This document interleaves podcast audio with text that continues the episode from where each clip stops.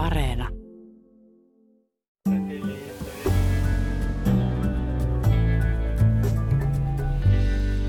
Minun hyvä ystäväni näki yhteen aikaan todella pelottavia painajaisia. Niissä oli aina sama jotenkin semmoinen saatanallinen tunnelma.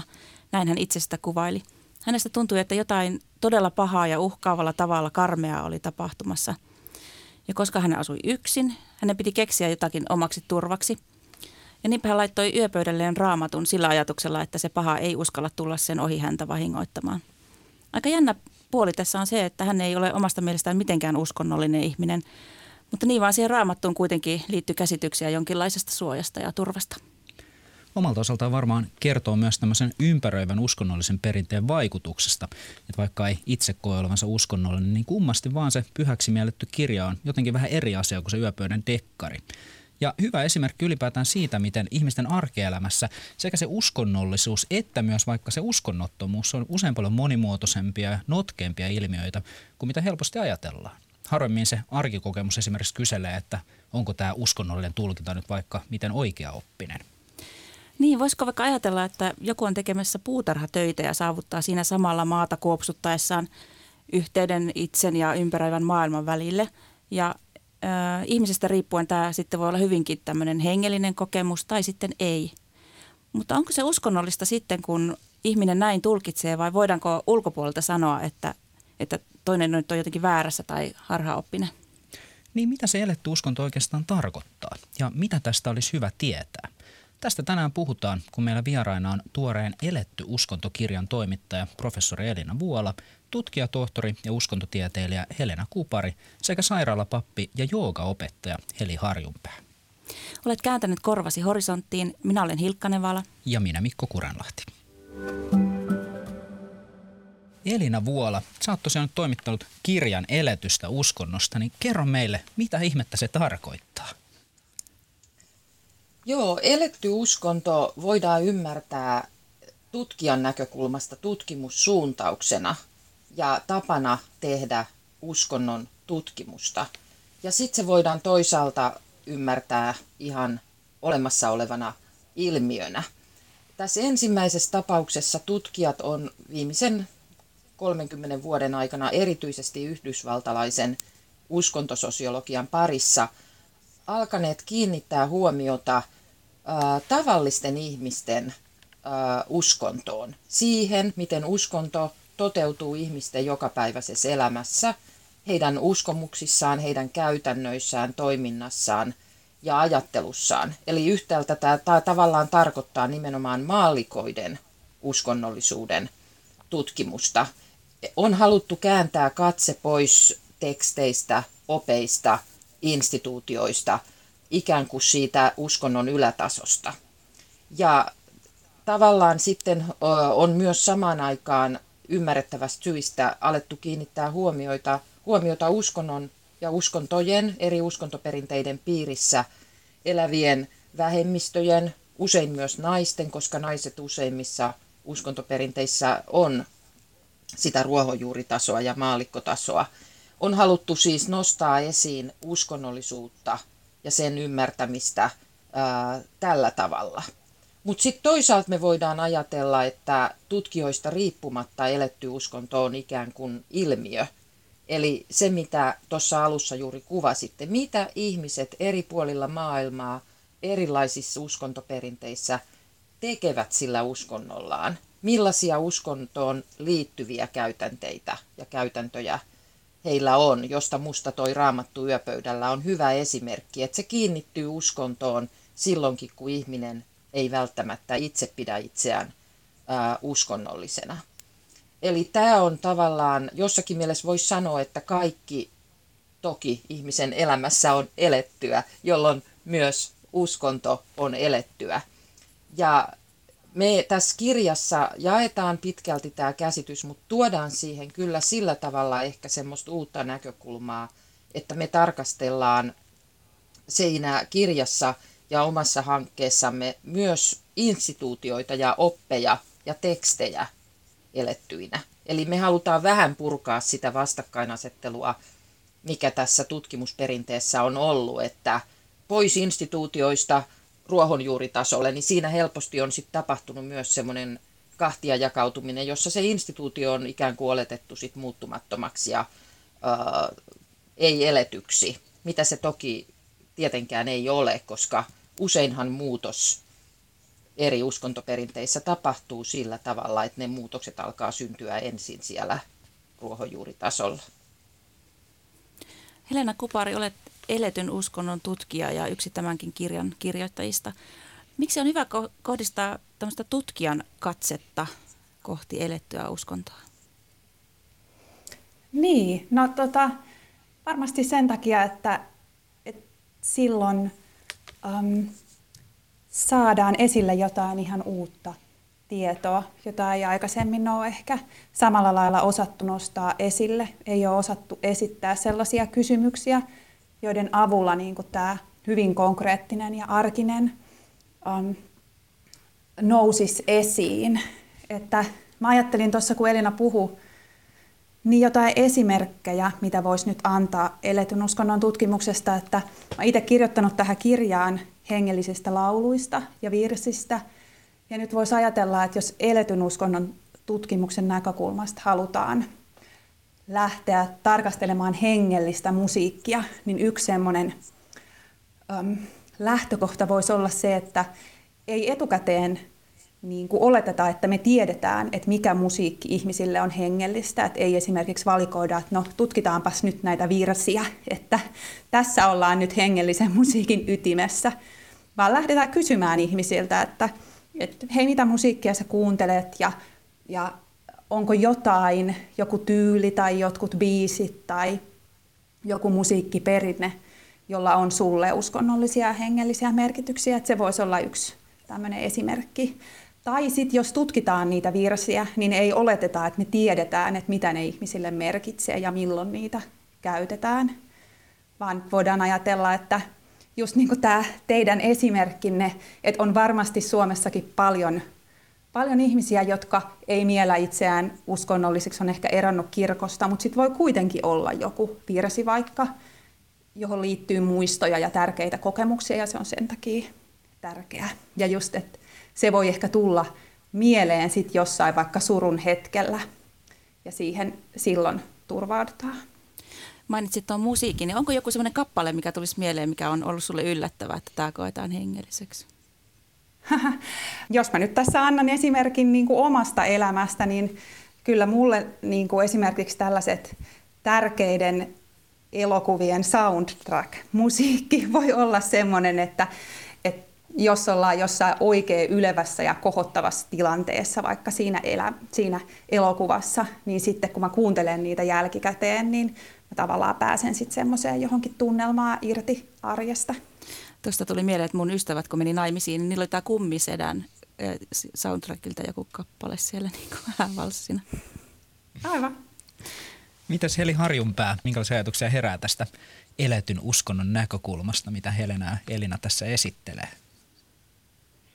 No jotenkin tuntuu, että mä oon kyllä tosi kotonani tämän teeman kanssa, että vaikka en tutkijana, mutta huomaan, että lähestyn tätä samaa asiaa, mutta sitten siellä käytännön tasolla. Että ehkä jopa tämä mun sairaalapappina toimiminen, että kun mä oon ollut kuitenkin jo yli, yli 20 vuotta sairaalapappi, niin tota, myös se on sitä, miten se hengellisyys ja uskonto elää tosi lähellä sitä käytäntöä, että kun on tuossa vanhuspuolella ollut pitkään ja saattohoidossa, niin, niin hengellisyys on monella lailla tosi tärkeä voimavara sellaisille ihmisille, jotka ehkä ei ole aikaisemmin niin ollut mieltänyt itseään hengelliseksi. Ja sit itsekin olen tota ihan tavallisesta helsinkiläisperheestä, joka on ollut kyllä selkeästi kristitty perhe, mutta en mihinkään herätysliikkeeseen ole koskaan kuulunut eikä mitään semmoista voimakasta enemmän sen lapsen uskon pohjalta, mutta kuitenkin hengellisyys on ollut mulle aina tosi tärkeää ja elänyt niin kuin se on ollut todell, todellisuutta mulle lapsesta asti ja, ja sitten, sitten tota, semmoinen myös kehollisuus, että ne on sitten yhdistynyt mulla, kun mä oon harrastanut monenlaisiakin kehollisia valettia ja, ja, tota, ja, ja muitakin harrastuksia nuorempana. Ja sitten törmäsin Jookaan kansalaisopiston kurssilla ja, ja se tuntui hyvältä, hyvältä harrastukselta. Ja sitten opiskelin myös opettajaksi ja, ja tota, nämä sitten vaan yhdistyi mun elämässä luonnollisella tavalla siihen, siihen keholliseen harjoitukseen tämä hengellisyys.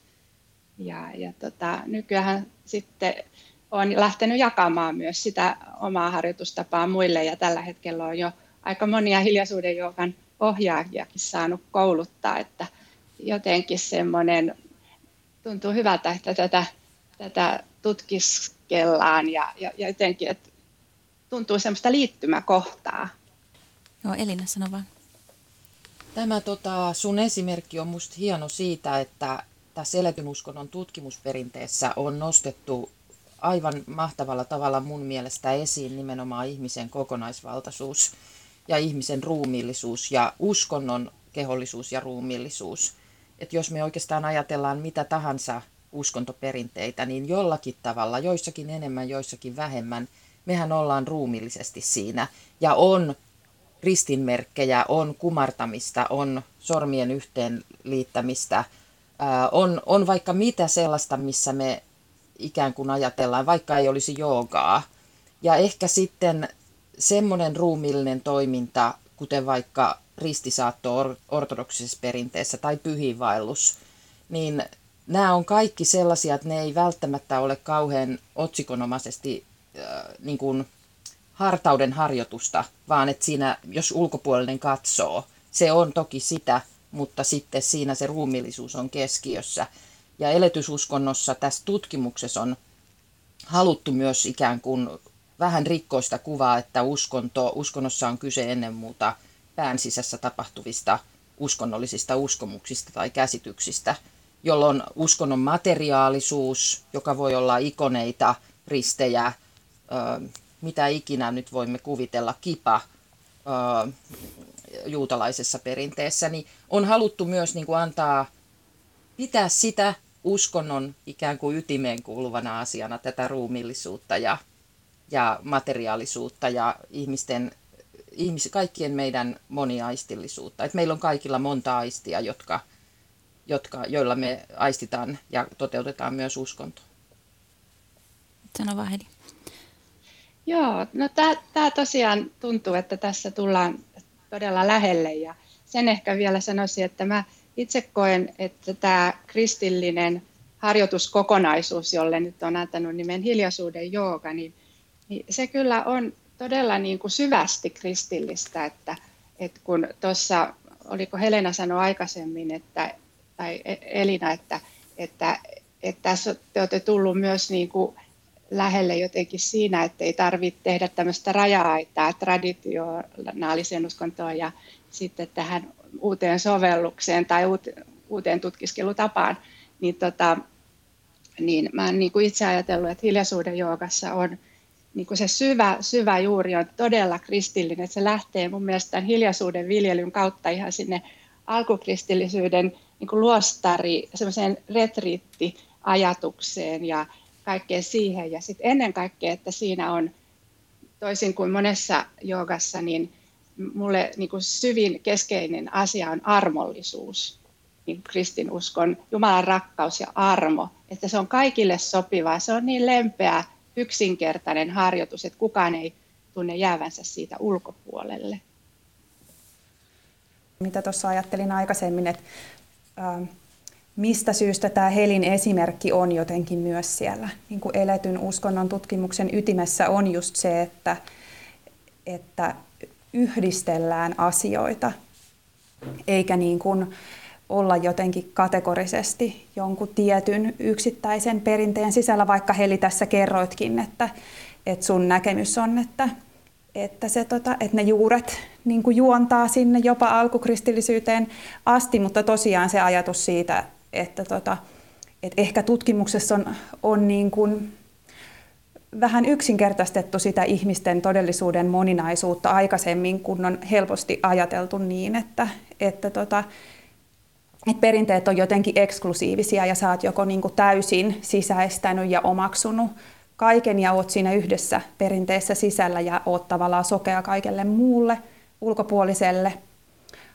sen sijaan, että nimenomaan saisit vaikutteita eri lähteistä ja loisit niistä jonkun oman kokonaisuuden. Et se on aika kuitenkin tyypillistä ihmiselle toimijoina loppupeleissä.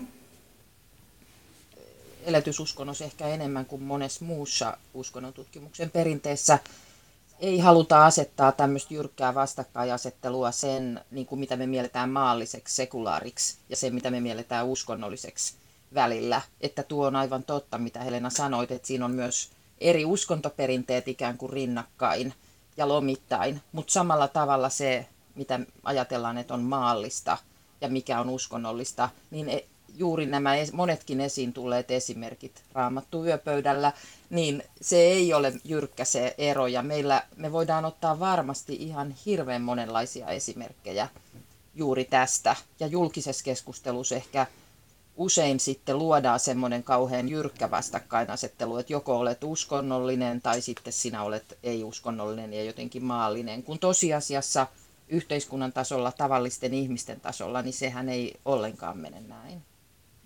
Sano vaan Heli. Mun mielestä on tosi tärkeää, että tämmöinen tutkimus ja tieto ja ymmärrys kasvaisi, koska tällä hetkellä mä oon törmännyt niin hiljaisuuden ryhmiin tulijoissa sellaisia ihmisiä, jotka on sanonut, että nyt aukesi kirkon ovet, että kun oma harrastus on täällä.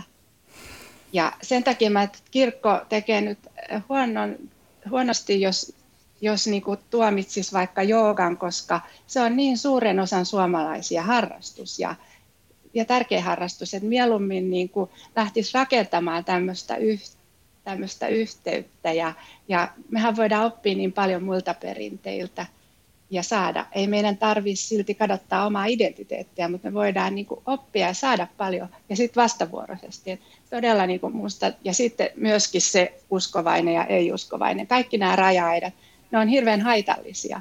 Että musta tuntuu tosi hienolta, että jos tämmöinen ymmärrys nyt tämän teidänkin tutkimuksen kautta leviää. Oletko itse Heli sitten missä määrin törmännyt tämmöiseen, että esimerkiksi tämä, että onko tämä joogan harrastaminen nyt sitten kristillistä toimintaa, koe, koe tuomitaanko tätä? Tuleeko tästä myös siis paljon kritiikkiä? No siis mulle on tullut vähän ja pääkaupunkiseudulla tulee mun mielestä vähän, mutta sitten niitä, joita mä oon kouluttanut ohjaamaan hiljaisuuden joogaa tuolla maakunnissa, niin he on saattanut saada tosi ikävää palautetta. Onhan mäkin tietysti somessa nähnyt ja jossain sellaisissa törmännyt törmännyt, mutta mun on tosi vaikea sillä tavalla siitä sanoa, mitä se on, koska mä yritän suunnata aina itse siihen, että miten mä voin rakentaa hyvää ja miten mä voin tarjota jo tämmöistä hyvää asiaa eteenpäin, niin mä en ole niin kauheasti analysoinut sitä niin sanottua vastustusta, mutta kyllä sitä sitten kai ennakkoluuloksi ehkä voisi sanoa enemmänkin. Niin, tämä on aika kiinnostavaa, että, että miksi just jooga voi olla sellainen, mitä niin nostetaan tikun nokkaan tarkasteluun. Jos vaikka Helena vastaat. Niin, no tota, ei ole mulla mitään valmista selitystä sille. Tietysti ylipäänsä se, että, että tota, varmasti niin kuin tietyissä kristillisissä piireissä ajatellaan just, että kaikki, joka tulee sit jostain sieltä sen oman perinteen ulkopuolelta, niin siinä on jotain epäilyttävää. Ja, ja ehkä siinä sit voi olla myös just sitä, että, että kun tämä niin kuin on niin vahvan ruumiillista ja jotenkin niin kuin erilaista kuin mihin nyt esimerkiksi protestanttisuudessa ollaan totuttu, niin ehkä se herättää jotain niin kuin erityistä sellaista epäilystä, että hetkonen, mitäköhän tässä itse asiassa tapahtuu, että koska se niin kuin omaan uskontoon liittyvä ruumiillisuus on niin kuitenkin sit sellaista pienimuotoista, että ehkä niin kuin ajatellaan, että siellä on jotain voimavaroja, joihin, joita ei olla vielä niin kuin otettu käyttöön, että, että tota, niin, ei äh, jää niin kuin, herää kysymys, että mitä sitten, mitä tässä herätellään. Nämä on hirveän kulttuurisidonnaisia asioita, että jos me ajatellaan vaikka afrikkalaista kristillisyyttä, olipa se luterilaista tai katolista tai jotain muuta, niin sehän on hirveän paljon ruumillisempaa minkä kyllä kaikki jo menneiden vuosikymmentenkin lähetystyöntekijät ovat hyvin tienneet. Eli se on, jos me ajatellaan globaalisti ja katsotaan, minkälaista on katolisuus Euroopassa, millaista on katolisuus latinalaisessa Amerikassa tai luterilaisuus Namibiassa, Tansaniassa tai Suomessa, niin nehän on myös, tämä on mun mielestä tämä kysymys tästä ruumiillisuudesta ja ei-ilmaisuvoimaisesta uskonnollisuudesta, niin se ehkä liittyy myös tähän meidän pohjoiseen kulttuuripiiriin jollakin tavalla. Ei pelkästään protestanttisuuteen.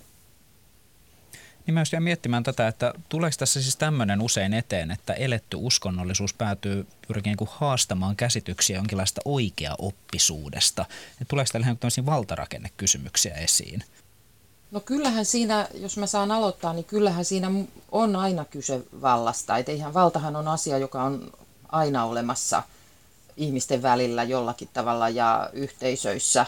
Niin en mä sanoisi, että se on sen haastamista, vaan että jos me ajatellaan, että me tutkijoina kuunnellaan tavallisia ihmisiä, niin voidaan ajatella, että myös nämä ihmiset ikään kuin aktiivisina älykkäinä toimijoina käyttää valtaa, ehkä tunnistamatta sitä. Eli tavallaan se, ja, ja tässä mielessä jos me ajatellaan, että miten uskontoperinteet on eri aikoina ja tänäkin päivänä muuttuneet ja muuttuu, niin kysehän on usein juuri siitä, että kyseenalaistetaan yhtäältä jotakin selvää vallankäyttöä, joka kohdistuu vaikka itseen tai johonkin tiettyyn ihmisryhmään, ja kyseenalaistetaan se uskonnollinen vallankäyttö. Mutta samalla ajatellaan, että, että voidaan myöskin, että tavallisilla ihmisillä on valtaa ja oikeus ikään kuin vaikuttaa siihen uskontoonsa, sanoa, että tätä, tämä, tätä se minulle merkitsee – ja, eli siinä se valta ei asetu ikään kuin sillain ihan yksiselitteisesti, enkä haluaisi luoda taas uutta vastakkainasettelua, että se valta on vaan siellä instituutiossa ja sitten on nämä vallanpuutteiset tavikset, jotka tota, on vaan vallankäytön kohteina. Näinhän se ei ole. Heli? Niin mä ajattelen, että jos niin kuin olisi sellaista luottamusta ihmisiin, että ei niin kuin pyrittäisi sanomaan ehkä en tiedä joissain piireissä vaikka nyt, että jooga on paha asia. Mutta se, että ihminen voi itse kokea, että mä ajattelen, että jos, jos tuntee, että Kristus on mun sydämeni valo, niin ei mun tarvitse pelätä mitään. Mä voin mennä tonne ja kokea, että no tämä on hyvä harrastus mulle ja tätä mä haluan tehdä, mutta tota mä en. Ja näin, että vois niinku, ihminen voisi itse sisältäpäin kokien löytää sen, eikä yritettäisi valla jollain mielipidevaikuttamisella niin kauheasti ohjailla. Että totta kai joogaakin on monenlaista. On buddalaista joogaa tietenkin tai hindulaistakin, mutta Suomessa suurin osa on, on sitä kansalaisopistojen neutraalia joogaa, joka ei sitoudu mihinkään erityisemmin, vaan on kehon ja mielen hoitoa. Ja, ja siihen mä oon sitten liittänyt sen tyyppiseen levolliseen tätä kristillistä rukousta ja hiljentymistä. Et se, se on, se on niin kuin yksinomaan hyvää mutta sitten jos ennakkoluuloilla joillekin ihmisille sanotaan, että se on paha, niin jotkut niinku uskoo sen sitten vaan, mitä toinen sanoo. Et jos me enemmän niin kannustettaisiin ihmisiä itse kokeilemaan ja että hedelmistäänhän se puu sitten tunnetaan. Mitä Helena ajattelet? Joo, sitä ajattelin kommentoida, että tosiaan tämä niinku on yleisempi trendi tämän päivän yhteiskunnassa ja kulttuurissa se, että omaa kokemusta arvostetaan ja se nostetaan sillä lailla semmoiseksi keskeiseksi niin kuin tiedon lähteeksi ihan niiden perinteisempien auktoriteettien rinnalle. Um, että se näkyy yhteiskunnassa monella alalla ja se on myös tuonut ehkä sit sellaista demokratisaatiota tänne uskonnon kentälle ja erityisesti sinne henkisyyden kentälle, jossa se on niin kuin, hyvinkin näky, näkyvissä se, että ihmiset tekee sen oman kokemuksen ja oman totuuden perusteella valintoja. Ja tämä on nyt sitten ehkä semmoinen, minkä kanssa sitten nämä perinteisemmät auktoriteetit ja instituutiot sitten joutuu tällä hetkellä vähän kipuilemaan, että, tota, että ää, missä määrin sitä, niin kun, sitä tuetaan ja kannustetaan ja mihin kohtaan sitten laitetaan jotenkin rajoja. Helena ja minä ollaan tutkittu myös ortodoksisia ristisaattoja Pohjois-Karjalassa ja erityisesti tietyn tyyppisiä tämmöisiä niin sanottuja pitkiä vaellusristin saattoja. Ja on mielenkiintoista, että tässä ikivanhassa ortodoksisessa perinteessä, jossa kuljetaan kirkosta tai Tsasounasta temppel, niin kuin toiseen yleensä kävellen, niin siellä on yhden aktiivisen papin isä Vesan aloitteesta jo vuosikymmeniä tehty ristisaattoja myös hiihtäen ja soutaen. Me ollaan osallistuttu tämmöiselle. Eli voisi ajatella, että se on, se, musta se rinnastuu tuohon Helin, Helin tarinaan ja kuvaukseen, että koska se on, se on ehkä tietysti tosi suomalaista tämä soutaminen ja hiihtäminen, mutta siitä on niille osallistujille, joita me ollaan jututettu Helenan kanssa, niin tullut siis tämmöinen todella syvällinen hengellinen kokemus siitä, ja olen, it, voin itse allekirjoittaa saman, kun elokuisessa yössä ää, tota, vaan rukouslaulun saattamana ää, soudimme ää, paikasta toiseen isolla kirkkoveneellä, tai hiihdimme ää, tuolla aivan Suomen ja Venäjän rajalla ää, paaston aikaan täysikuun valossa – jolloin tavallaan musta se on vain toinen esimerkki niin kuin kohtuullisen läheltä, että tämä on tapahtunut aika mutkattomasti ja ainakin ortodoksinen kirkko on ottanut sen myönteisesti vastaan. Joo, ja sitten mä ajattelen tuohon liittyen, että, että silloin kun mä ainakin olen kokenut sillä tavalla, että, että kristillisyys on mun uskon äidinkieli, mun hengellisyys, ei mulla tullut mieleenkään, että mun pitäisi vaihtaa sitä johonkin vaikka mä oon alkanut harrastaa joogaa. Ja, ja tota, mä, mä, kun me luotettaisiin siihen, että, että se asia itsessään ja itse asiassa niin kuin, mä, mä että pyhän hengen vaikutus ei se ole ihmistenkään käsissä, että et, et me luotettaisiin siihen, että meillä on oikeasti jotakin hienoa tässä kristillisyydessä, semmoista, mikä niin kuin kantaa itsessään, niin silloin ei tarvitsisi niin kuin olla sillä tavalla, se tuo negaatiota se semmoinen, semmoinen puristaminen, että onko tuo nyt niin ja onko tuo nyt näin, vaan että se luottamuksen löytyminen, niin mä luulen, että se toisi myös, vetäisi ihmisiä puoleensa semmoinen, että täällä on hyvä olla, täällä saa olla sellainen, miksi Jumala on mut luonut, mä saan olla oma itseni täällä, täällä on hyväksyvä, vastaanottava, puolensa vetävä ilmapiiri. Että sitä mä toivoisin kirkossa enemmän, että luotetaan siihen omaan evankeliumin perustaan. Ja jos maailmassa on muita uskontoja, asioita, niin niiden kanssa voi yhdessä elää ja rinnakkain ja, ja, ja sit, sitten olla niin kuin siinä todellisuudessa, että kristinuskon koko on se, mikä se on. Ei se niin kuin vastustamalla siitä muutu. Pystytkö Heli vielä avaamaan nyt tämän nimenomaan joogan harjoittamisen kautta, että kun sä siinä ruumiillisesti olet hengellisen kokemuksen äärellä, niin mitä se joogan harjoittaminen sulle silloin sen uskonnon harjoittamisessa, mitä se tarkoittaa?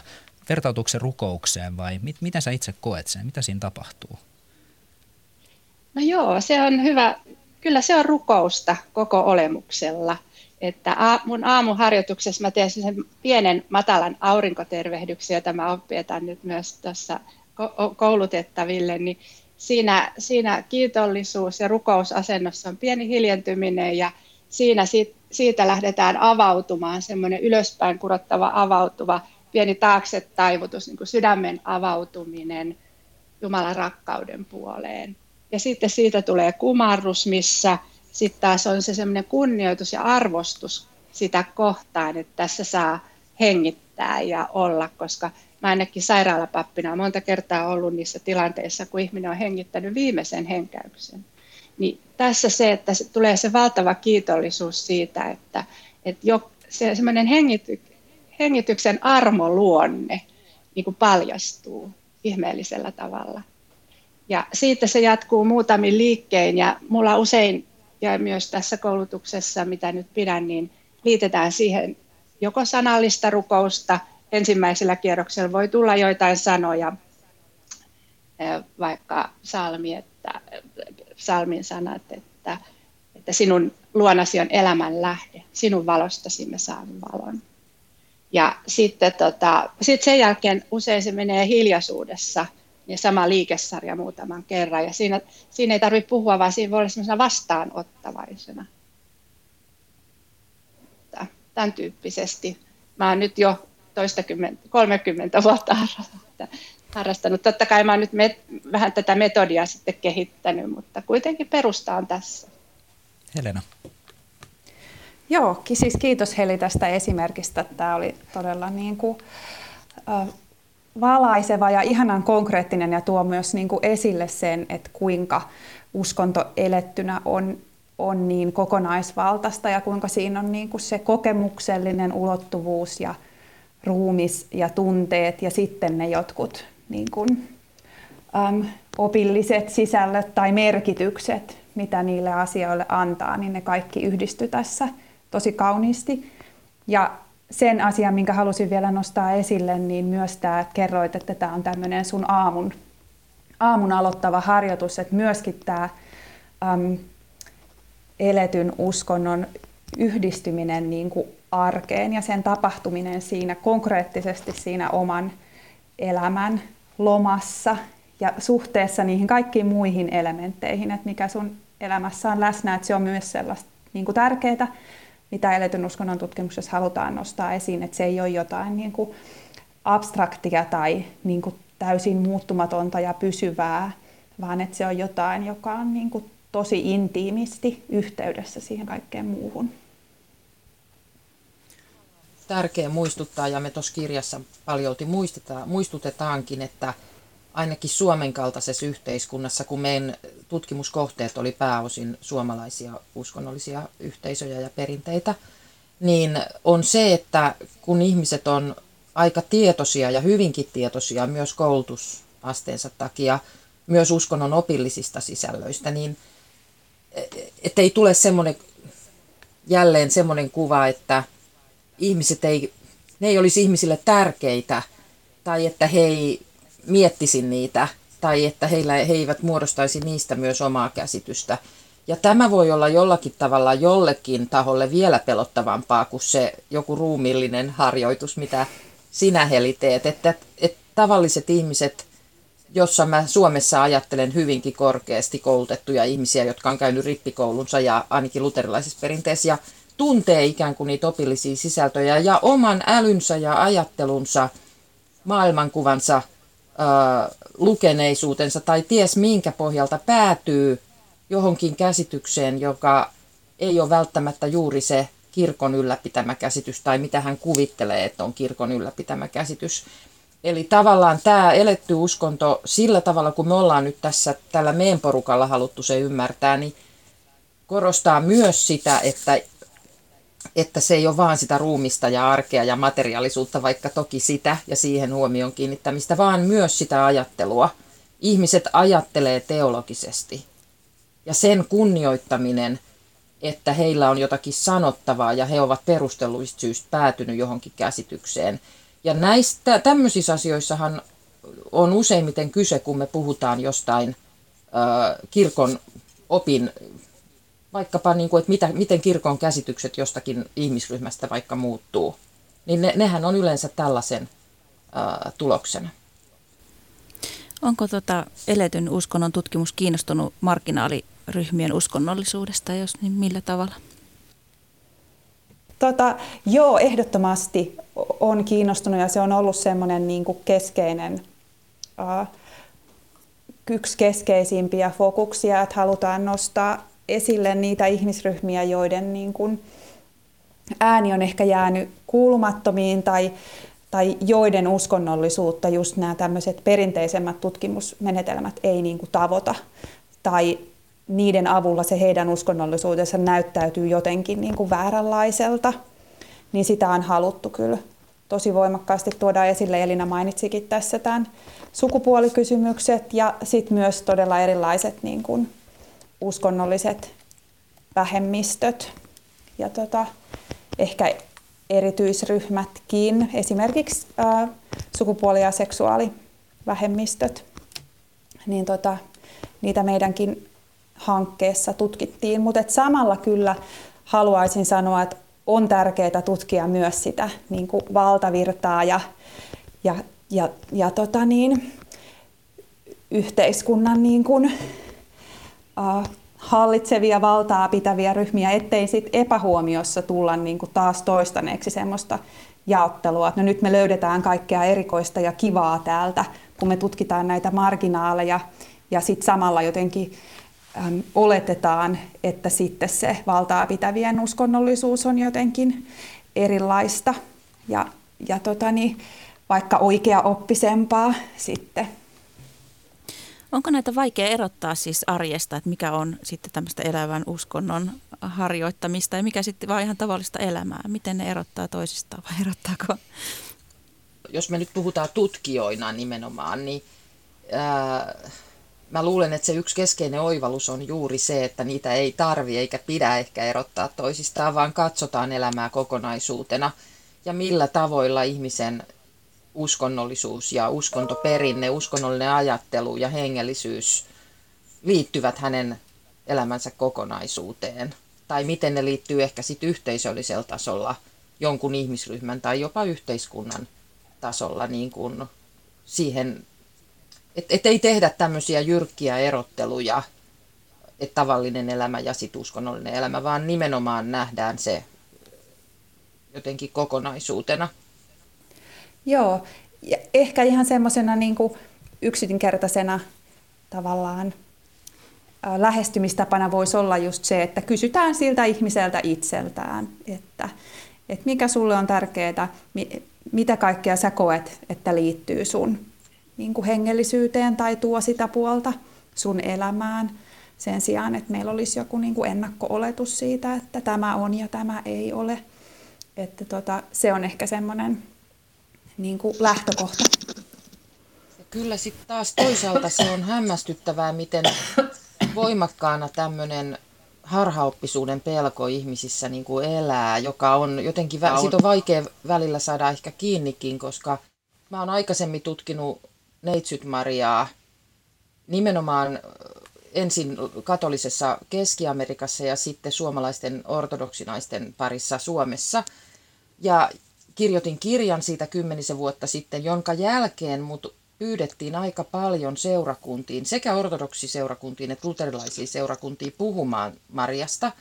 Ja se, mikä oli mielenkiintoista näissä luterilaisissa seurakunnissa, oli se, että lähes poikkeuksetta siinä keskustelussa tuli ilmi jälkikäteen useimmiten naisilta, että Maria on mullekin tärkeä mäkin saatan rukoilla Mariaa, tai mä saatan mennä ortodoksikirkkoon Maria ikonin eteen, kun mä en saa sanotuksi jotakin suruani sanoilla tai näin. Ja sitten niin kuin se, että heitä kalvaa samalla se, että onko tämä nyt ihan ok, ja tämähän on tällaista ortodoksista, ja tämähän on tällaista katolista, että saaks näin tehdä. Ja näin mä sanoisin, että silloin eletystä uskonnosta kiinnostunut tutkija – ei tee tämmöisiä rajoja, vaan se kysyy näiltä ihmisiltä, että millaisissa tilanteissa sä koet sen Marian tärkeäksi.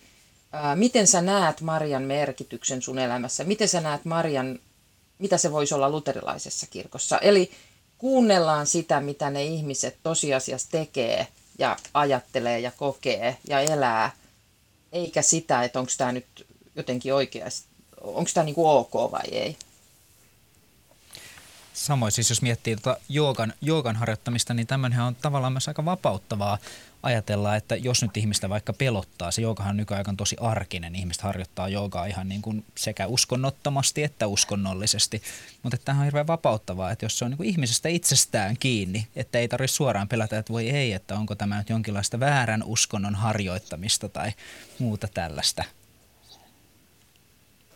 No ainakaan meidän tutkijoiden näkökulmasta siinä ei ole mitään pelättävää. Että. Joo, niin kuin se olisi mun mielestä tärkeää, että mähän olen kanssa saanut apua, kun mä oon lähtenyt kehittämään tätä kristillistä joogan muotoa, tätä hiljaisuuden joogaa ja tehnyt kirjan Hiljaisuuden tietähän pohjautuen, niin mä oon saanut apua siis paljon tut, juuri nimenomaan uskontoja tutki, tutkineilta ihmisiltä. Ja, tota, ää, ja siis nyt mä toivoisin, että sellainen yleissivistys leviäisi, että jooga ei ole mikään yksi yhtenäinen asia, vaan jooga on itse asiassa yleiskäsite. Sitä on niin kauan ollut niin monenlaista tässä maailmassa, tuhansia vuosia, että se on enemmänkin harjoitusmenetelmien kokoelma ja kuka vaan voi kehittää joogalajin ja antaa sille nimen. Eli se on vähän niin kuin kansanmusiikkia, että sitä voi soittaa monella tavalla ja eri perinteissä ja eri uskonnoissa.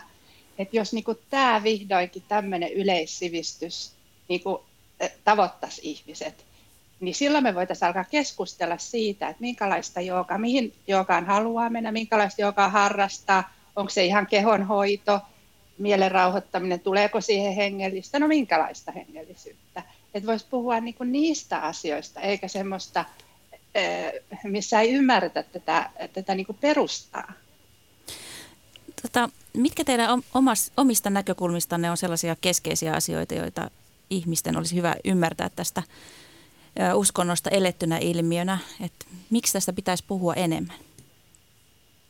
No mulle tulee ensimmäisenä ehkä mieleen myös se, että ainakin se, että kun Suomessakin kirkkoihin kuuluu aika iso osa, vaikkakin vähenevä määrä ihmisiä, niin tavallaan ehkä se katseen kääntäminen juuri, että, että ehkä, ehkä se, että ymmärrettäisiin se, että ihmisten uskonnollisuus ja uskonnon harjoittamisen tavat on heille tärkeitä ja todellisia silloinkin, kun ne ei asetu johonkin semmoiseen, että mennään sunnuntaina kirkkoon tai ja se voi olla sitäkin.